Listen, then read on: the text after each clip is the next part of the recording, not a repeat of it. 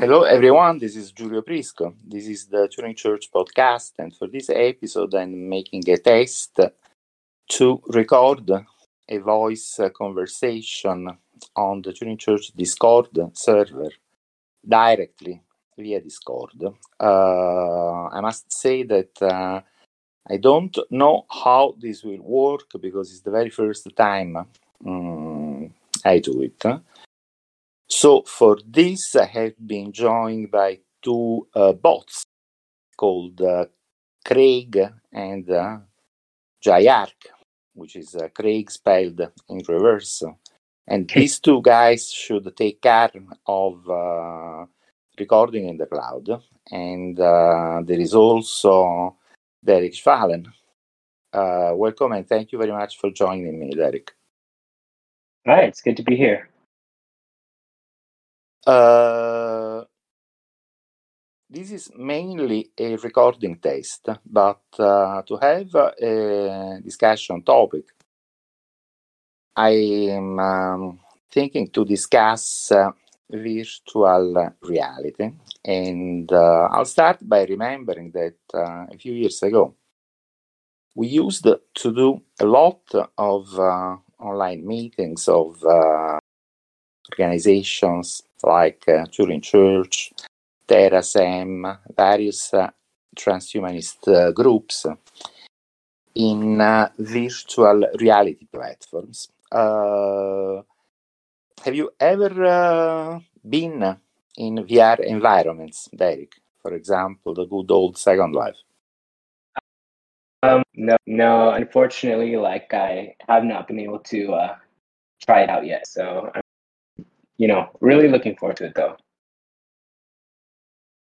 You know, um, Second Life has quite a bad reputation now, but um, you know, um, in the mid 2000s, like 2005, 6, and 7, until the end of the decade, it was considered a very big thing, and it was considered as the next big, big, big thing in uh, in the internet. Many people thought that uh, this idea of the metaverse would uh, materialize and that uh, everyone would be playing and working uh, in virtual reality in only a few years. Now, as it usually happens, it uh, took more than a few years. But it seems that uh, the uh, virtual reality metaverse is beginning to take off now. Um, you read a lot of things on the press, and uh, there are many companies developing very innovative things. And so I think perhaps um, VR will take off for good this time. And uh, we should start uh, studying some options to uh, re-establish a presence in uh, virtual reality. We were mostly using Second Life, which I must say, from the technical point of view, was not a bad system at all, and it was also very much ahead of its time. Uh, but for some reasons, uh, it um, acquired a sort of bad reputation and people stopped taking it seriously. So we started doing uh, online meetings using Zoom, like everyone, uh, which is good and uh, much more convenient, or using systems like this one. But um, it's uh, really too bad that uh, you have not visited VR environments uh, because you can only take my words for uh, the fact that you get a sensation of being in a place with other people much, much more powerful than uh, using uh, standard video conferencing environments. Uh, and uh, you know perhaps this will work, and perhaps uh, in one or two years we will all have to buy headsets and uh, restart meeting other people in VR. I personally look forward to that. How do you Mhm. feel about it, Derek? Yeah, so I think like uh, more like um, augmented reality kind of future is very exciting. Um, I think you know now like we can we have this imagination that's going on in our consciousness, and we can uh, uh, see like through our mind's eye some images, right? So this is kind of like natural virtual reality, or you know, like in our dreams, we kind of like time travel uh, in our imagination. And this is also kind of like natural virtual reality that we experience regularly. So I think like it's kind of the evolution of, of um, you know, just experience that the imagination is, is manif- manifesting itself in, in the digital world, right? And so this is through actually like through VR and we'll be able to see it. And it'll be a part of our daily lives and it'll be a new space uh, for us to be in. And and uh, yeah i think that's very good for the world very good for the future. I mean right now we have some troubles with uh, expanding into space even though that is like accelerating. Uh, so for now like we might as well like venture out more into the digital space. Uh, with virtual reality and augmented reality Uh, yes, in fact, the you know uh, the line uh, between what you call virtual reality and what you call augmented reality uh, is not that sharp. For example, uh, once mm, you know, it basically depends on the headset. If it's a headset that entirely surrounds your head and doesn't let you see anything outside, then you call virtual reality. If uh, is uh, if the interface is a pair of glasses like reading uh, glasses that superimpose something, maybe text, to your visual field, you call that uh, augmented reality. But uh, you know the line is very fuzzy. There are many applications that one wouldn't uh, know whether to call uh, virtual or augmented reality. And uh, your point about imagination is quite good. In fact, if you think of it, a book is uh, some kind of virtual reality. Because if uh, a story is uh, well told, then reading a book, you start seeing images in your head. And uh, the best writers use uh, word pictures that really put you in a scene. One of the problems is that you can never be sure if uh, your mental imagery while uh, reading a book is uh, similar to mine. You don't know if uh, you see with your imagination the same things that I see with my imagination. So perhaps uh, we could uh, consider virtual reality as uh, a means to make sure that everyone has a common grounds for uh, guiding imagination in the same direction. Uh, yeah, in fact, uh, now I see that uh, uh, Gabriel, who by the way is uh, listening to us, Gabriel Rothblatt has said an interesting thing, which is well, if I can find it, of course, maybe here.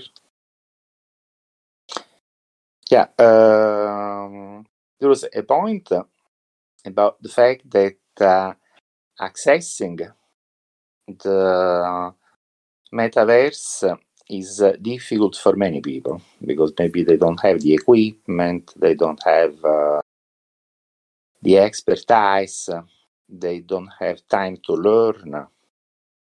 and all that. And this, I think, is mostly true. Mm, it was a problem for Second Life as well. Uh, because many people found it just too difficult to learn. An interesting thing with Second Life was that uh, many people found it uh, extremely addictive and uh, wanted to spend all their time there. But many other people didn't find it uh, so interesting. And one of the reasons, perhaps, is that uh, it was too difficult to learn. Mm, and this is true. But uh, among the metaverse platforms which are emerging now, there are some that are very, very easy to use. Basically, there is no learning curve. Uh, and I'm thinking in particular of uh, the successor platform to a platform that I used a few years ago, which went, which went by different names. Um, at some point, it was called Teleplace. Uh, then it was called uh, Virtend. Another common name was Qwaq, OpenQwaq. And all these technologies had um, a common uh, precursor, which was a project called Open Croquet, written Croquet, uh, initiated uh, quite a while ago, like 25 or 30 years ago, by Alan Kay, who uh, was and still is a very legendary computer scientist.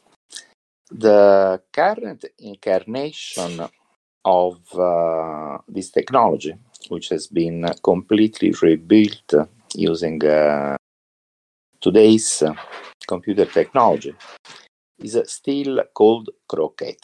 And uh, the website is croquet.io. C R O Q U E T dot io. And uh, I have been following this uh, for quite some time. And uh, recently I have become very excited about it because I see that things are developing very fast. Uh, so fast that uh, in uh, only one week and uh, in a rather easy way, I was uh, able to put together a very simple but also very modern virtual world uh, which runs in the browser. You don't need to download special software for it.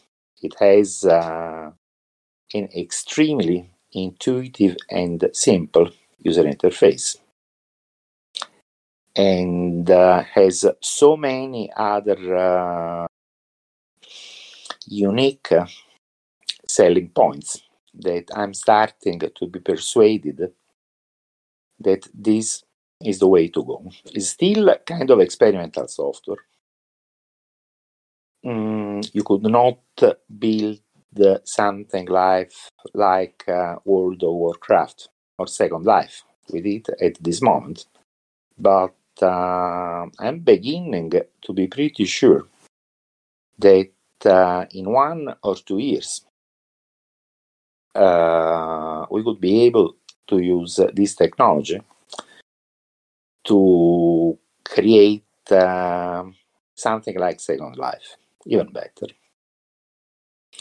And uh, something that can be used on a computer, but also on a tablet, also on a phone. You can uh, enter a virtual world from the phone and navigate it with uh, fingers and voice chat. And of course, it can also be used with virtual reality headsets for those who do have headsets. But uh, the most interesting thing is that it doesn't uh, require a learning curve at all. It has an extremely intuitive interface. And uh, therefore, now I'm thinking that uh, mm, in a few months or one year, this will be an option and a very good alternative to video conferencing video conferencing systems because again uh, a virtual world gives you this very powerful feeling of being there and doing something with other people that you just don't get with video conferencing. Does that make sense to you? Yeah, that makes sense. Um, so I guess I have a few ideas. Um, so one is is back to your kind of early points about uh, virtual reality, um, about seeing something and having a consensus about the meaning of it. And even like in our kind of just casual like language, we say, I see what you mean. I see what you mean. And that's exactly what you're saying, right? So we're going to literally be able to see what people mean. And so also these days with um, Midjourney or some image, text to image generation, right? We type a text and then it gen- generates an image. And so I see like a really cool future where we could essentially speak something and then it would be manifested visually, and just like right. we see now from text to image, right? So right. this uh, is a very interesting connection because if today Midjourney is able to generate uh, uh, visual images that are uh, more or less good, well, I personally don't like too much the graphic style of uh, Midjourney but uh, I must admit that you know it. Uh, I could not do that myself, mm, and the Midjourney does it uh, in a couple of seconds. Something that uh, it would take me a week, and uh, I wouldn't be able to produce that good a result. So, besides the fact that I don't like that graphic style too much, um, I'm very much impressed by Midjourney as a designer of uh, 2D scenes. And I'm pretty sure that sooner or later, these systems will also design 3D scenes. Now, uh, in uh, virtual reality development, and also the reason why developing something like a VR computer game is extremely expensive is that building good 3D models is kind of difficult. You need special software, you need expertise. Uh, you know, is a full time job that very few people have a talent for. But, uh, you know, if with the eye of your imagination you see uh, a future where uh, you will be able to ask uh, Midjourney uh, please uh, make me a 3D model of uh, of what? Let's say of the SpaceX launch facility. And after adding a few other specification, Midjourney could generate a, three, a 3D model for you according to your specification and uh, giving you the result in the format that you want. Now, that uh, will be something that cuts down the cost of uh, developing scenes for the virtual reality metaverse by several orders of magnitude. And I'm sure that will come sooner or later. Yeah, that's a great idea. Um, I didn't think of that, but that sounds like very, um, yeah, it's very it, it, makes sense. Yeah, it seems really likely, and I, I think it's, um, yeah, really great idea. Um, and another idea I have is about like Apple. So I think you know there's been rumors of like an Apple VR and headset and someday AR glasses, right? For like so many years, and um, I'm really like waiting for this, like in relation to the adoption curve, because you know, eventually I would think that, um, you know, everyone will have like headsets or some kind of AR glasses, just like now everyone has like a Samsung or an iPhone, you know? So, Yeah, do you have any thoughts about the timeline for the this adoption curve? Uh, that would be very interesting to know. Things that uh, we had uh, mm, high performance headsets uh, for a few years now with uh, the Oculus, which now is used by Facebook, and uh, you can buy it. Uh, you can buy it everywhere. You can buy it at Best Buy. Uh, it doesn't even cost that much. It costs uh, four or five hundred dollars, but uh, well, for many people, five hundred dollars is a lot of money. So that I think if these things uh, mm, went uh, down to something like hundred bucks, that order of magnitude, a lot of people would buy them. And uh, another possibility is that, as you say, mm, a company like uh, Apple could decide to put something on the market. Perhaps uh, some kind of double use uh, VR, AR uh, glasses that are not very heavy, that are easy to use, and uh, that are cheap enough. That would be a game changer as well. But uh, another point is that uh, you know using a headset is uh, a very immersive thing, and uh, in some cases, I have been in virtual scenes with really the impression of being there and doing things and seeing other people, uh, touching things and interacting with, uh, with things. The sensation of immersion is very powerful, but uh, with the modern uh, technologies that uh, I was mentioning, you don't need a headset because you can use your computer or you can use your iPad or you can use your phone and uh, the result is good enough. I'm really impressed by the performance of uh, Croquette Virtual Worlds on uh, this iPad and on my iPhone. Because, you know, it's not exactly the same thing as having a headset, but it comes close enough. You see the same hmm things. You only see it uh, on a little screen instead of seeing it all around you. But what I think is that the availability of um, uh, virtual worlds on uh, a little on the little screen of an iPad will also stimulate people to switch to the real thing, which will be a headset.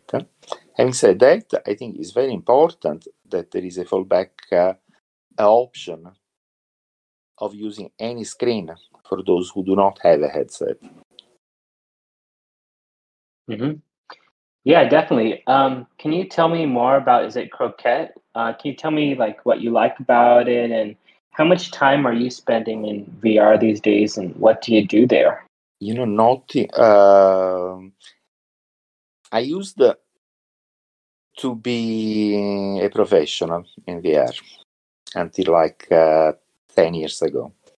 I had a company and we did a lot of development in Second Life and then moved to other 3D platforms like Unity, uh, CryEngine, mostly for uh, application to things like uh, training of, for example, machine operators. For uh, that application, VR is a very good technology because uh, the trainee can use a virtual uh, replica of complex machinery without uh, having to work uh, yet with the real thing and uh, without any danger for himself or for the equipment. So that's a very typical application.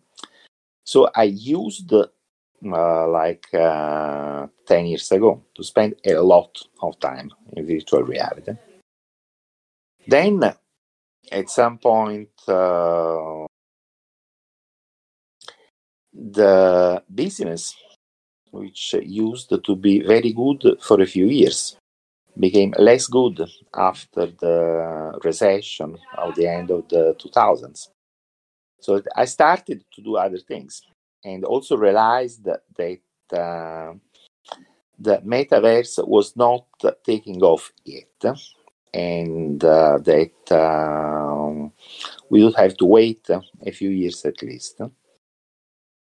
So until uh, something like last month, I haven't uh, dedicated any time to virtual reality. Of course, I've kept reading and doing little experiments with things, but uh, I didn't invest uh, too much thinking in it. But uh, in the last couple of months, and after seeing the very fast uh, progress that this uh, technology is doing, I have become interested again because uh, I see a possible future where uh, now the metaverse could start taking off like we expected uh, 10 years ago. And uh, that would be very interesting. Yeah. Yeah. Um, yeah. You know, I'm kind of curious, um, like, what your perspective is on what was going on in, in maybe the mid 90s and around 2000 um, about VR because you know I listened to a lot of Terence McKenna, and so mm-hmm. Terence Terence McKenna you know talks a lot about uh, VR and about like uh, the internet um, and also psychedelics and other things as well. Um, also botany and evolution such like cultural things. Um, but anyways, like, um, what was the problem at that time? Was it the hardware? Was it the platform? Was it the software? Was it uh, the storage? Like, um, uh, why didn't it, take off? All, all, all these things together.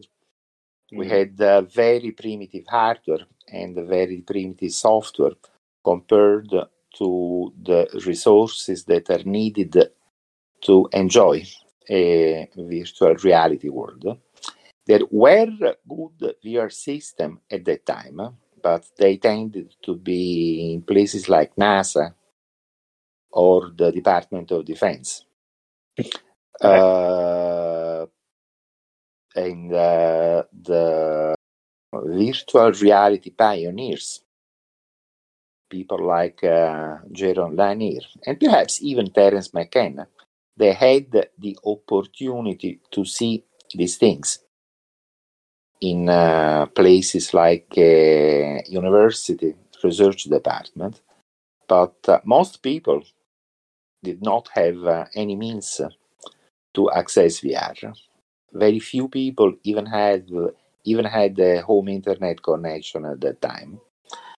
Uh, right. The hardware uh, was not powerful enough. The communication bandwidth, which is also important, extremely important, was not fast enough. Software was not good enough. The interface devices existed because uh, they had research prototypes of things like uh, headsets, for example, for military applications, but they were not affordable. And at the same time, they were too difficult to learn for the average consumer. So that uh, in the 90s, these things were uh, for uh, very few people and certainly not for the masses. In the mid 2000s, with uh, the explosion, because it was really an explosion of uh, Second Life. It seemed that finally uh, a good enough technology was available to average users. And uh, Second Life was growing very, very fast, exponentially. I remember that. It was growing exponentially fast for a couple of years. But the thing is, mm, you know, the hardware was still not good enough, and uh, the software was still not good enough, and uh, uh, the communication was too slow, so that it was kind of a false alarm. But uh, the technology that we have today, I think, is good enough. And I think uh, many people will uh, realize that soon. hmm I think. so. Okay. Yeah. Thank you for the history recap. Yeah. So that um, you know now um, I've been doing these uh, experiments essentially in the last couple of weeks. Now I have to stop because uh, I'm uh, going to the US for a few weeks. And Cool. um I won't have uh, time or inclination to do technical things there. But as soon as uh, I come back in the summer, then I want to start uh, dedicating some time to this project. And I have been thinking that uh, it would be good to start uh, developing a prototype virtual world for uh, Turing Church and the Terasem meetings. hmm Yeah, that sounds good. Yeah. Um, yeah, and having this conversation, it just kind of reminded me how like I definitely want to get more involved with uh, VR and, and definitely have my own personal experience in the VR space. And so I'm, I'm gonna make that like um, just you know raise that higher on my priority list and, and and try to do that as soon as possible. Yeah, you know, if um, you, And there could be some like uh, place here, like some like um like I don't know, a cool location where they provide that experience so I could try it out. uh, well, uh, you can um, you can have it uh, you can have it on your PC. Uh, Mhm. For example, there is uh, one that also Gabriel is using, something called Virbela, V I R B E L A, uh, which is uh, a good starting point, I believe. Mm-hmm. It's a place that simulates uh, virtual uh, office uh, towers that you can go inside and you can rent an office. Uh, all is a nice campus. Uh, it's good to get the very first feeling. And then, Mhm. if you want to buy a headset, there are a lot of uh, very good virtual experiences that come with the headset itself. Mm-hmm. But once again, I would recommend that first uh, you experiment with uh, virtual reality on screen Right. and uh, then move to the headset. You know, the experience uh, that you have when you use a headset the first time is really mind blowing because you are really there. Cool. Yeah. Can I ask you some weird questions? Oh, sure. Okay, My- let's get weird. That's uh, that's my favorite kind of quest. yeah. Okay, so I, I think the topic of like life inside virtual space is interesting. Um, and we have some like biological like substrate that you know we deal with as humans. Um, so there's this old, a little bit cheesy Disney movie called Tron. And so in Say this? Tron, um, it's maybe like 10 years old. It's a remake of the original. And Ah, so the movie. Yeah, yeah, yeah. I have seen both. yeah, yeah, right. So Tron, uh, the the whole thing is like this father and son enter into this digital space, this virtual reality. They get kind of stuck there. They have to find their way out, but in the process, you know, this digital life, these digital kind of humans, these beings are are created. This is very interesting about like conscious digital life existing in virtual oh, yes. space. And then the second interesting thing I, I thought about recently is um, something that maybe I would call like the III, like an interdimensional intergalactic internet. Like I was thinking, what if the internet existed, but across the universe? Mm-hmm. You know, mm-hmm.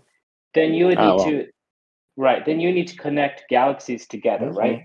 And then maybe across like it would be across time okay. and across uh, space. Yeah. Yeah, uh, so it could be uh, like an inter- interdimensional, right. intergalactic internet. Yeah, yeah, and so I think that could also be some interesting experience where there's a virtual space, but you're you're talking to people in like in a far distant place in space. Maybe not human, maybe extraterrestrials as well. Right. So this is the kind of view of life in virtual reality.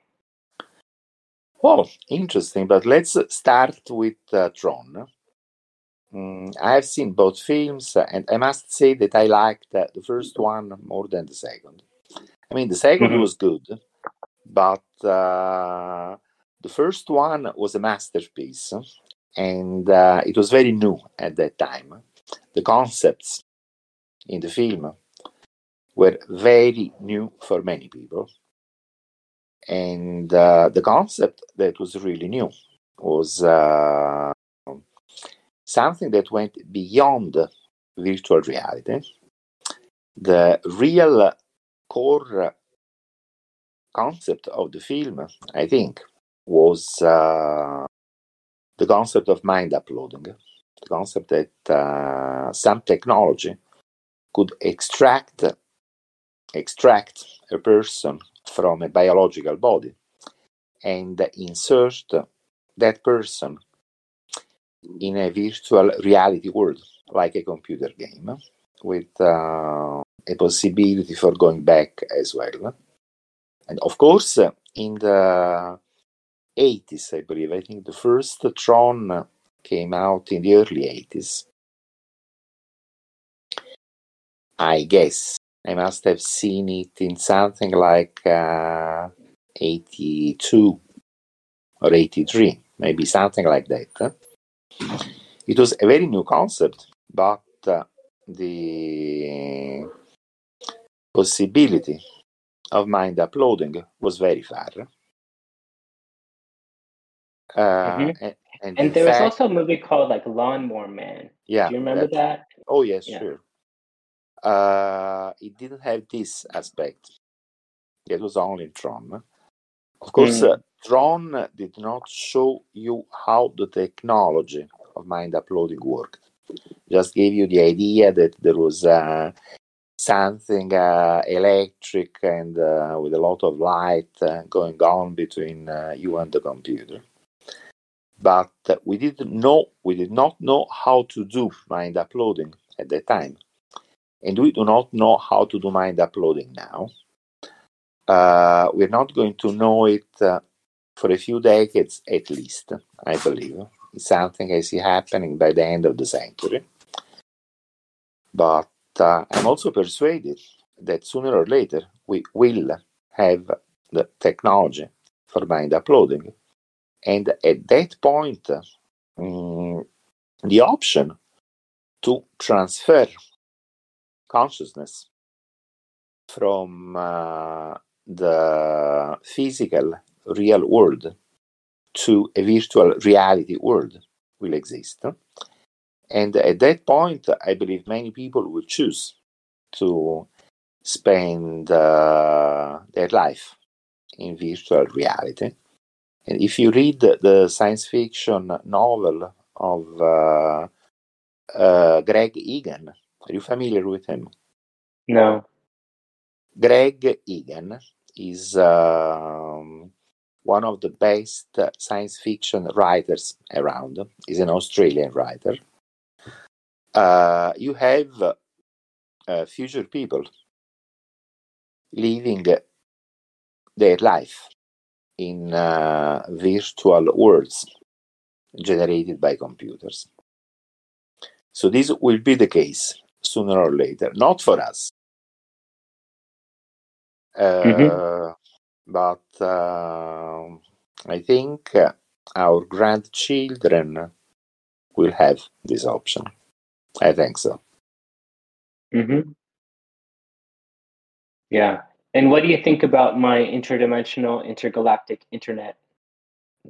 Like, mm, it's not the same. Um, there are two different ideas, not one idea. So let's uh, uh, start with the interstellar internet first. There you go. Yeah. Which is uh, something that is actually being studied. Um, how does it work? Um, you know, um, general relativity implies that uh, a massive thing like a star has something called the gravitational focus, which uh, works uh, like the focus of a lens, but for gravitation instead of light. Uh, if you place yourself near the gravitational focus point of a big star like the sun, uh, you can receive extremely faint signals from other stars which would be amplified hundreds of millions of times, perhaps.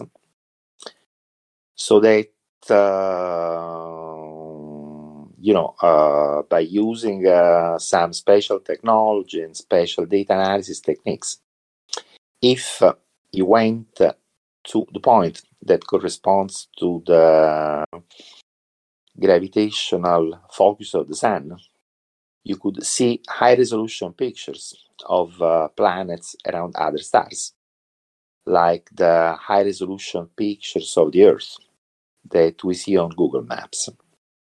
It would be an extremely powerful technology. Now, where is the catch? The catch is that uh, the gravitational focal point of the sun is uh,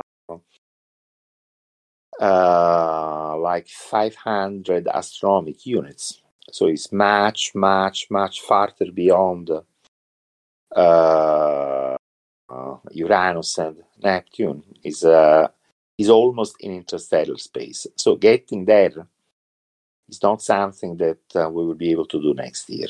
It will take some time, but um, with the incredibly high amplification factor of radiation, uh, an observatory near the gravitational focal point of a star would be an ideal place to put something like an interstellar internet router because you would be able to receive very faint signals sent from distant stars.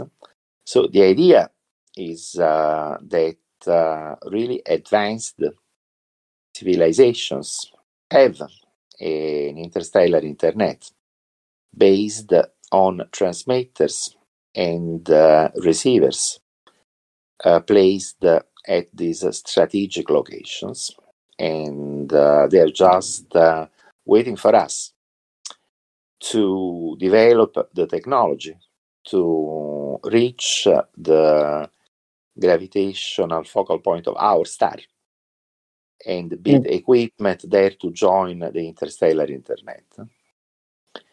This is something that might well happen in uh, one or two centuries.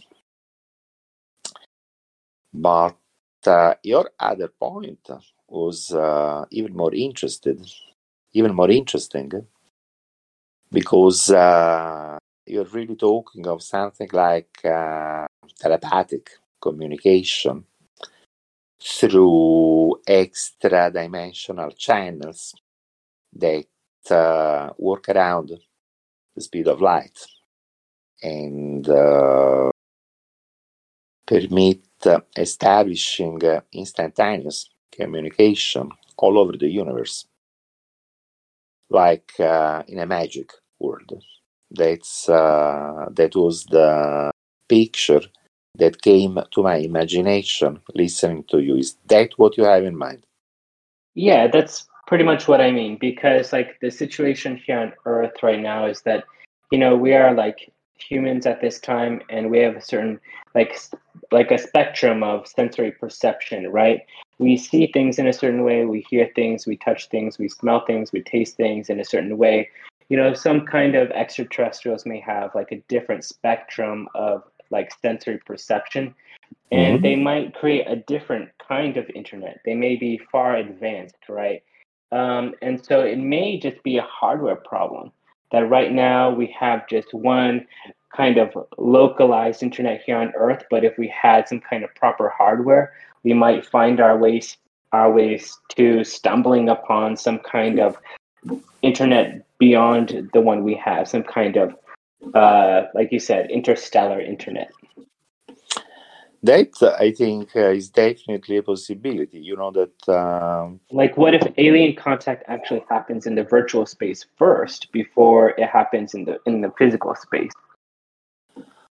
mm, I cannot uh, I cannot rule that out, and I think I must have read some uh, science fiction stories based exactly on that idea. None comes to my mind at this moment, but uh, I'm sure I have read something. Yeah, Um, I will. and some. Uh, mm, I'll send you something, but mm, know, it would have to be hardware very different uh, from what we have now. Perhaps we wouldn't even call it hardware. mm. Yeah, and so like to circle back around to my point of asking those questions, I think that life, right, like real life, real conscious beings, you know, existing in a virtual space is really important and can like provide us, you know, some new and meaningful experiences of of relation of relationships and connection with one another. That's exciting. Oh, well, I certainly, I certainly think so. And um, you should really read uh, Greg Egan's science fiction. He's a writer who really focuses on these things. Uh, another thing that uh, really comes to my mind, speaking of these uh, magic-like technologies,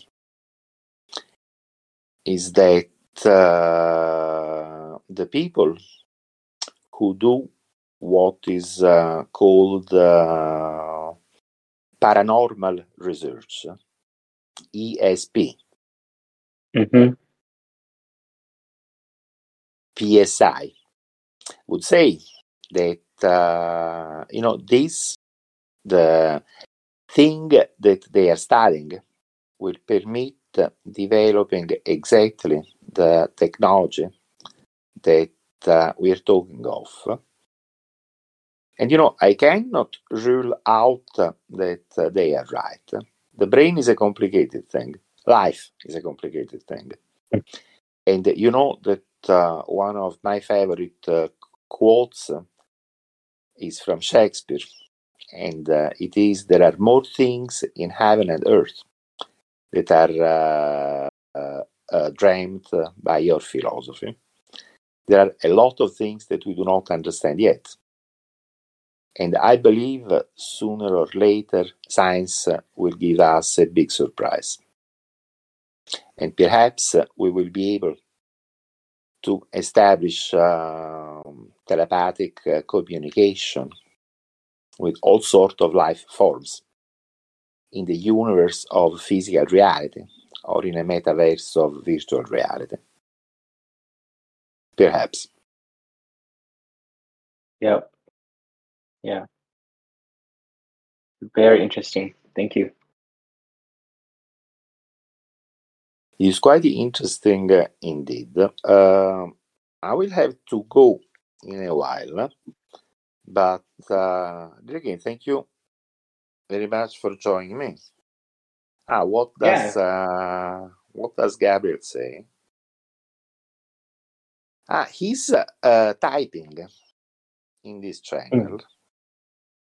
Uh, right, you can do that in Discord. You write uh, in the text channel, and you talk in the voice channel. Uh, Gabriel says, uh, like uh, 20 minutes ago, what if the metaverse is powered by an avatar created from your mind file? And uh, instead of putting a person in VR, we project what their avatar does, which uh, I think is a very realistic option for uh, when we will have uh, appropriate technology to give life to a mind file, which uh, is not the case yet. Unfortunately, all these things uh, are too much in the future for us, I believe. But this will be definitely an option in the future. And the idea is that uh, when your grandfather dies, um, he will just continue to live in a virtual world and you will Yeah. be able to visit your grandfather in a virtual world. Again, mm, I think is a very realistic option, but not in 2023. Perhaps in 2093. Hmm Yep. But uh, you know, it's good to know that our grandchildren will have this option. Yeah. Um, yeah, I think that's um, very meaningful. I watched um, Extrapolations. I'm watching Extrapolations. It's a series on Apple TV Plus, and uh, it's always interesting to see, like, whenever there's some kind of fictional stories about mind files and and people's interaction um, with them. Um, yeah, I think that'll be like um, really cool to like share our memories with each other, um, and also to store and to save our own memories um, as well. And um, yeah, that's really cool. All these things will come. Too bad they will come too late. Mhm. Okay, so now I'm going to ask the recording bots to stop recording the session. So first, uh, this one. I'm going to press stop recording. And uh, Giarc has ended. Now I'm going to ask uh, Craig to stop the recording.